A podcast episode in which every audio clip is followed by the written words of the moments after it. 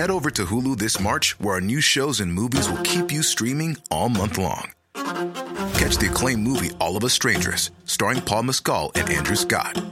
Stream the new Hulu original limited series We Were the Lucky Ones with Joey King and Logan Lerman. And don't forget about Grey's Anatomy. Every Grey's episode ever is now streaming on Hulu. So, what are you waiting for? Go stream something new on Hulu.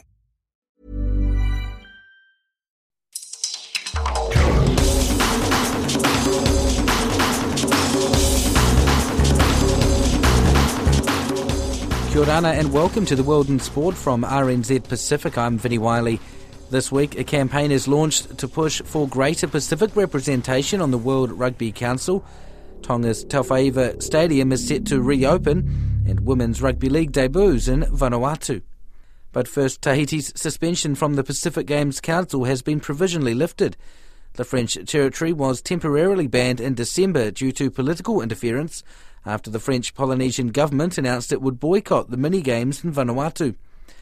Pacific Games Council CEO Andrew Minogue says the Tahitian athletes will now be free to participate at next year's Pacific Games in Samoa, provided an agreement for the selection of its rugby and boxing athletes is honoured. We're very happy to have Tahiti back in the fold. They're a very big uh, delegation normally at the Games. They're a very senior member of the Council, having hosted the Pacific Games a couple of times in the past, and um, I think all parties uh, all our members uh, will be happy to hear that uh, they're back in. Because normal practice is for the National Olympic Committee, the NOC would select the athletes for the Games. Well, a normal process is that the national federations for each of the sports uh, would present, you know, their team lists to the Olympic Committee, and the Olympic Committee then submits them uh, to the organising committee. Um, that's the normal process that all the countries go through at every Games. What will be happening for Tahiti next year is in the two sports that were sort of the subject matter of the of the boycott last year,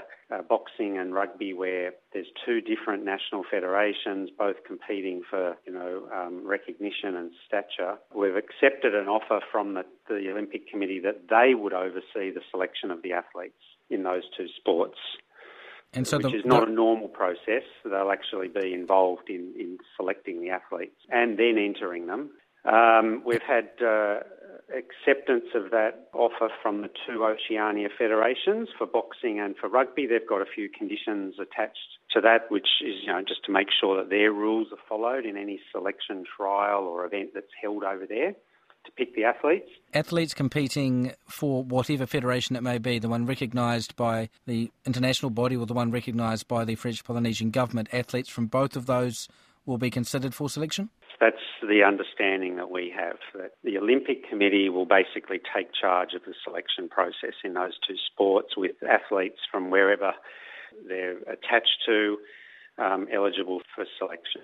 Right at the moment, uh, the, the, two federations that the Tahitian government recognises are not the federations that the International Federation recognises. So there's that continuing confusion that there are rival bodies. So, you know, our normal protocols at the Pacific Games is that we follow the, the International Federation's membership, um, but in Tahiti they've got different considerations over there. So this is some form of a compromise, I guess, which yeah, tries to keep everybody. That's right, so that all of the athletes across all of the sports aren't being unnecessarily held back by a dispute that's taking place in, in two of the sports. So uh, it's a compromise solution. I think it's a one-time solution only because um, by the time rugby and boxing are next on the Pacific Games program, which will be in 2023, that's five years from now, you would well and truly expect that these affiliation issues are resolved and sorted out. So we're trying to get through the next 12 months uh, and having the Tahitian athletes back with us next year.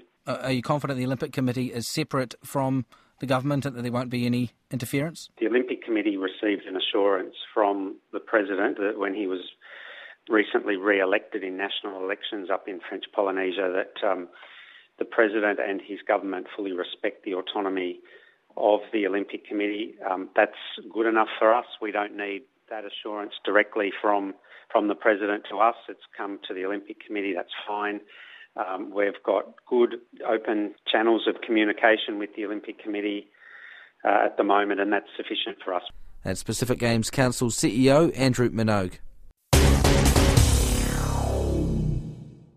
The Pacific Rugby Players Welfare Group believes there is inequality in terms of the power sharing on the World Rugby Council, which needs to be addressed. They've launched the Seats at the Table campaign to highlight the fact that Samoa, Tonga, and Fiji have no direct representation on the Council. Director Daniel Leo acknowledged governance remains a challenge in the region, but argues World Rugby should be offering them more support. For as long as uh, rugby's been professional, uh, Pacific Islanders have had a huge influence on the sport. 24%, almost 25% of all players uh, in the last World Cup were of Pacific Island descent, and that's increased in the last three or four years. It'll be even higher uh, in, in, this uh, World Cup, we, would imagine. But there's actually no direct uh, representation for either Samoa, Tonga, or Fiji on the World Rugby Council as it, as it currently stands um, because the uh, the president who, uh, of of Oceania of, of, is uh, Richard Appiah from from Papua New Guinea. So actually, um, we've got no direct re- representation, although we have a share of those two votes out of 48. And then, you know, um, all of the major councils, you know, uh, the rugby councils on World Rugby, uh, there's, there's five of them, no Pacific Island representation on, on any of those as well. And that's really, those are really the key areas, um, you know, the key forums that have an effect on the shaping of our game. It's not good enough. And so when decisions in World Rugby affect Samoa, affect Fiji, affect Tonga, affect the Pacific region and their players, and as you say, they make up quite a large percentage of the players of World Rugby. Uh, there's very little Fiji, Samoa, Tongan ability to actually, you know, contribute their opinions, at least have their say. Yeah, exactly. Um, you know, it has, has a, a real knock-on effect into a lot of the other areas that we're campaigning for um, you know, the eligibility question that was raised over the last uh, couple of months um, in relation to, you know, capture of, of guys who have played possibly for the New Zealand uh, A team or Australian Sevens side in the past, really try, you know, trying to, um, you know, push the case for those guys to be allowed to play for their second country of heritage, which might be, uh, you know, a Pacific Island nation or another tier two nation. Those rulings are never going to go in our, in our favour. Well, we've got no one in the room uh, around the table pushing the case, uh, let alone, you know, a vote on them. You know, another area that we, would like to see is uh, a financial share of tier one gate takings. Um, so when, when, when Fiji or Samoa play against England here at Twickenham, you know, in the proximity of about 50 million pounds is, is generated by a sold, sold out Twickenham if you take into consideration TV rights as well. Um, none of that goes back to, to the Pacific Islands. It's based on an old school agreement that, you know, you keep your gate takings here and we'll come and play you and you keep yours, but England have never been to Samoa. So it's it's not reciprocated. So we'd like to see that change. But again, you know, it comes down to World uh, Rugby Council representation um, because uh, the, the, laws are never going to change if you don't have um, someone around that. You can't just be around that table. You've got to have a vote at that table. And uh, you know, at the moment we've got uh, you know we've got people sitting around it, but um, you know they're, they're, not, they're not they're not taking part. You know. Pacific Islanders have never voted on um, on on the chairman of the IRB or World Rugby in the in, in the history of its uh, existence, um, and for what we contribute to the game. I don't think anyone would argue that that's not right. When the council was expanded uh, in 2016, the criteria for being eligible for council membership was that unions needed to be in good standing with World Rugby and be able to demonstrate good governance practice, including a fully applied constitution, bylaws and regulations, and five years of unqualified audited accounts and AGM minutes. Now, over the last three, four, five years, Fiji, Samoa, and Tonga have all had their own challenges in terms of governance or financial issues. Um, and I suppose the question that still has to be answered is what's going to satisfy them to say, yes, now we think you're ready. Um, do, do you know what that point is? How do we find out what that point is? For us, you know, there's always going to be question marks around uh, the governance of, of, of, the Pacific Island sides. We need World Rugby to actually help us out a bit more here. I think we're, we're starting to see that a bit with Fiji, where they're stepping in and actually, you know, um, the old saying, you know, it goes, um, if a man's hungry, don't give him a fish, teach him how to fish. And actually, we need that to happen with, through, through World Rugby. We need them to actually come in and provide, you know, those steps for our, you know, and guidance for our unions to be able to qualify for seats at this table. Um, we're not 100% convinced of that uh, what's what's what's happening. You know, over the last uh, 10 years, certainly it feels like you know uh, World Rugby have just been happy enough to feed us, you know, to hand us the rope to hang ourselves. And you know, it's um, it's getting more and more difficult as more more countries have become competitive. You can't rely on those, you know, on, on the results alone to, to speak for themselves. You're right. We need good governance, and we need the right people in decision-making positions really drive that, um, you know, that, that, process forward. I mean, all three, Fiji, Samoa, Tonga, all have very high government influence. You've got in Samoa, of course, the Prime Minister is the chairman. Uh, in Tonga, I think the Prime Minister is now the president of the rugby union.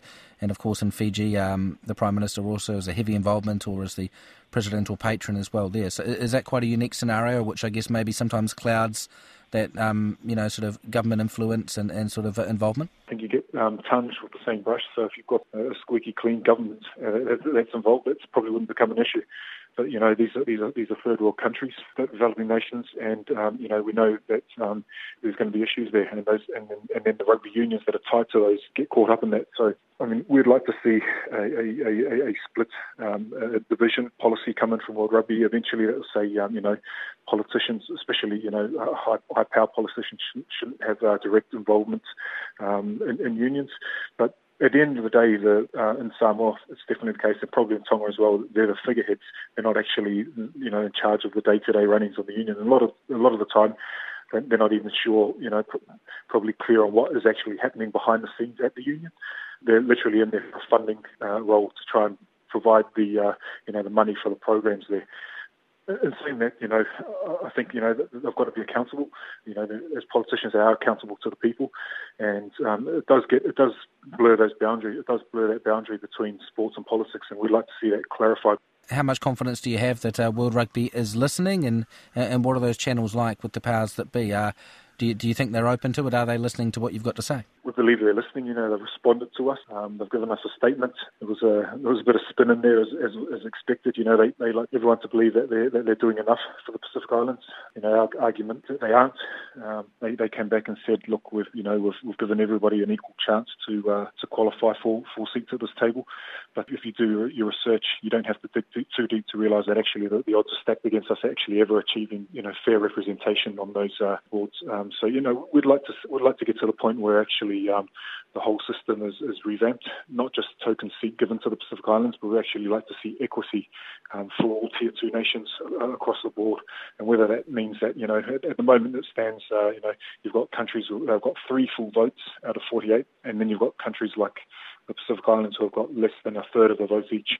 Um, you know, the disparity is too great, and we actually need to, you know, to bring that to a point where, you know, um, similar to, to World Cup football, uh, one country gets, you know, one nation, and, and actually drop these tiers. The, the, the tier system in rugby that, uh, that exists is, uh, is, is, is um, you know, born out of, you know, colonialism, and actually it says, you, you, you know, um, to, to tier two countries, you, you guys aren't good enough, you guys are second-class citizens, and that's not good enough. That's Pacific Rugby Players Welfare Director Daniel Leo. Now that the field at Tonga's Teufaiva Stadium has been upgraded, the next phase of work is starting to bring the facility up to international athletic standards. Teufaiva Stadium was badly damaged in February's Cyclone Gita, less than a year after the ground was reopened following a 1.5 million US dollar upgrade. Prior to that, the stadium was out of commission for international events, with no test rugby played at the venue for eight years. However, a New Zealand government project kick-started the renovation – the CEO of the Ministry of Internal Affairs in Tonga, Oni Onitoto Anisi, told Koro Vakauta that work has now begun on widening the running track. We have completed the upgrading of the TEF funded by New Zealand. Uh, now we move on to the next uh, stage. That was the upgrading of the running tracks.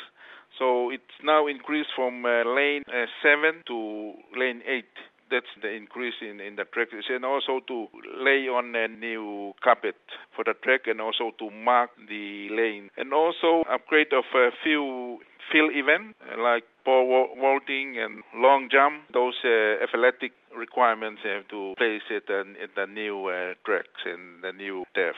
So that's the current updates for those uh, two components. And we further move on to upgrade the embankment uh, because we have to push back a little bit of the punting where people are sitting on the grass.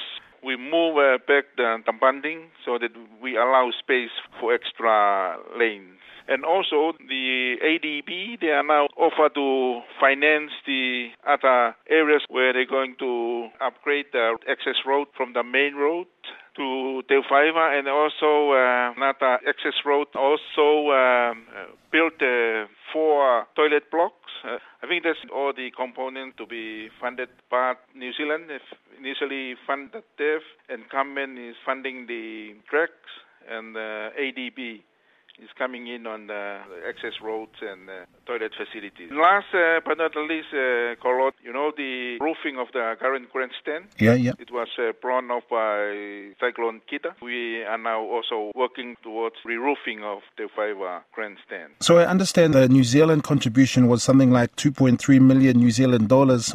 What's the ADB proposal? We we will uh, the signing the final uh, contract after designing the upgrading of the road uh, upgrading and also uh, convenient uh, facilities inside uh, Te Whaiva. But the proposal is uh, not yet finalized. It's still under uh, designing phase. I know that the upgrade is leading to hopefully um, IAAF certification. When is the time frame, do you think, that we can see international events, whether it be athletics or even rugby, back uh, regularly on, on Teufaiva? The current schedule is, is uh, targeted to complete by end of November, when the practical completion will be on the 20th of uh, December. So it's likely uh, early next year we will uh, we'll use uh, for the athletics and uh, also uh, a, a rugby game to be held uh, there in Teufaiva. Great, it's good to hear that back on track to have uh, the Ikale Tahi there and everything like that, yeah? Yes.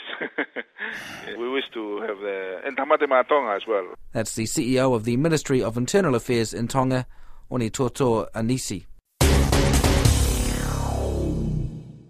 The Port Vila powerhouse have fought back from a two-try deficit to beat Mele Eels 12 points to 8 in the first ever Women's Rugby League match to be played in Vanuatu at the weekend. Port Vila Rugby League used Saturday's match as a platform to build a domestic competition heading into 2019, while Vanuatu Rugby League are also looking at forming a national women's team as early as next year. Port Vila prop So'o Motaliki hopes the game helps build a better future for rugby league in Vanuatu for women. It's always good to see uh, women grow in sports that are very dominated by men, and I, and I and I say that with the best intentions, but with everything rolling as it is now, I think it's just right for countries such as Vanuatu who have absolutely no idea what rugby league is, especially in for women, to sort of start saying to themselves, well, actually, if New Zealand and Australia can do it, then we can do it as well. So it's it's it's, really good, and and and watching the um, women's rugby league around the Pacific um, progressing forward, it's, it's it's quite motivating and encouraging to our Port Vila team as well. So that's really good. That's the Port Vila Women's Rugby League prop So'o Motoliki. And that's the World in Sport for this week. I'm Vinnie Wiley. As always, thank you very much for listening.